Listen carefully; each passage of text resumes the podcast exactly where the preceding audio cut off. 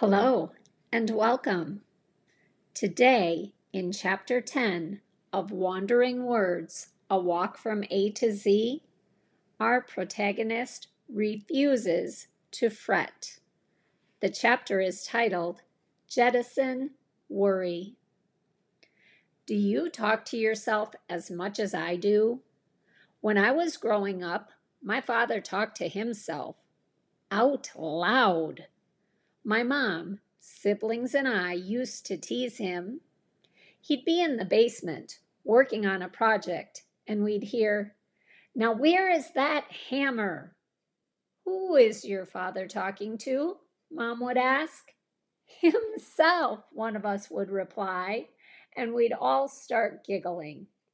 He teased us right back, told us he was the most reasonable person he knew. I've got a lot I can learn from myself, he'd say. I no longer think talking to oneself is funny or crazy. Most often, I keep my inner chatter under my hat with the volume muted. My self to self conversations contribute more to my life story than any outside circumstance ever could. Thoughtful conversations with myself help me to respond like a summer breeze rather than react like a thunderstorm.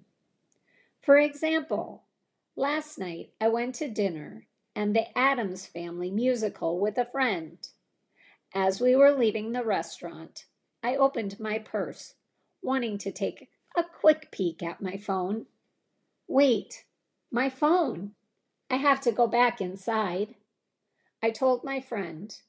I must have taken my cell out with my wallet and left it on the table.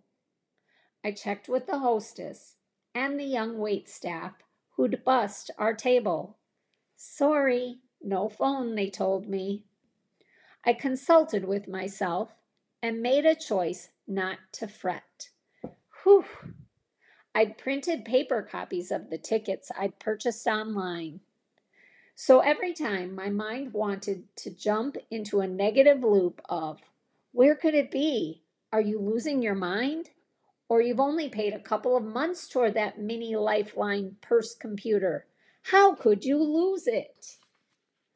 Another internal voice would counter. It's just a thing. You probably left it on the kitchen counter. Now just stop it. Be quiet and enjoy the show.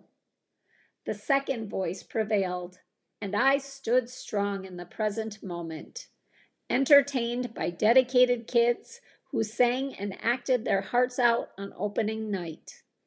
When I got home and entered the laundry room from the garage, a rested and relaxed black rectangular genie sat on the washing machine.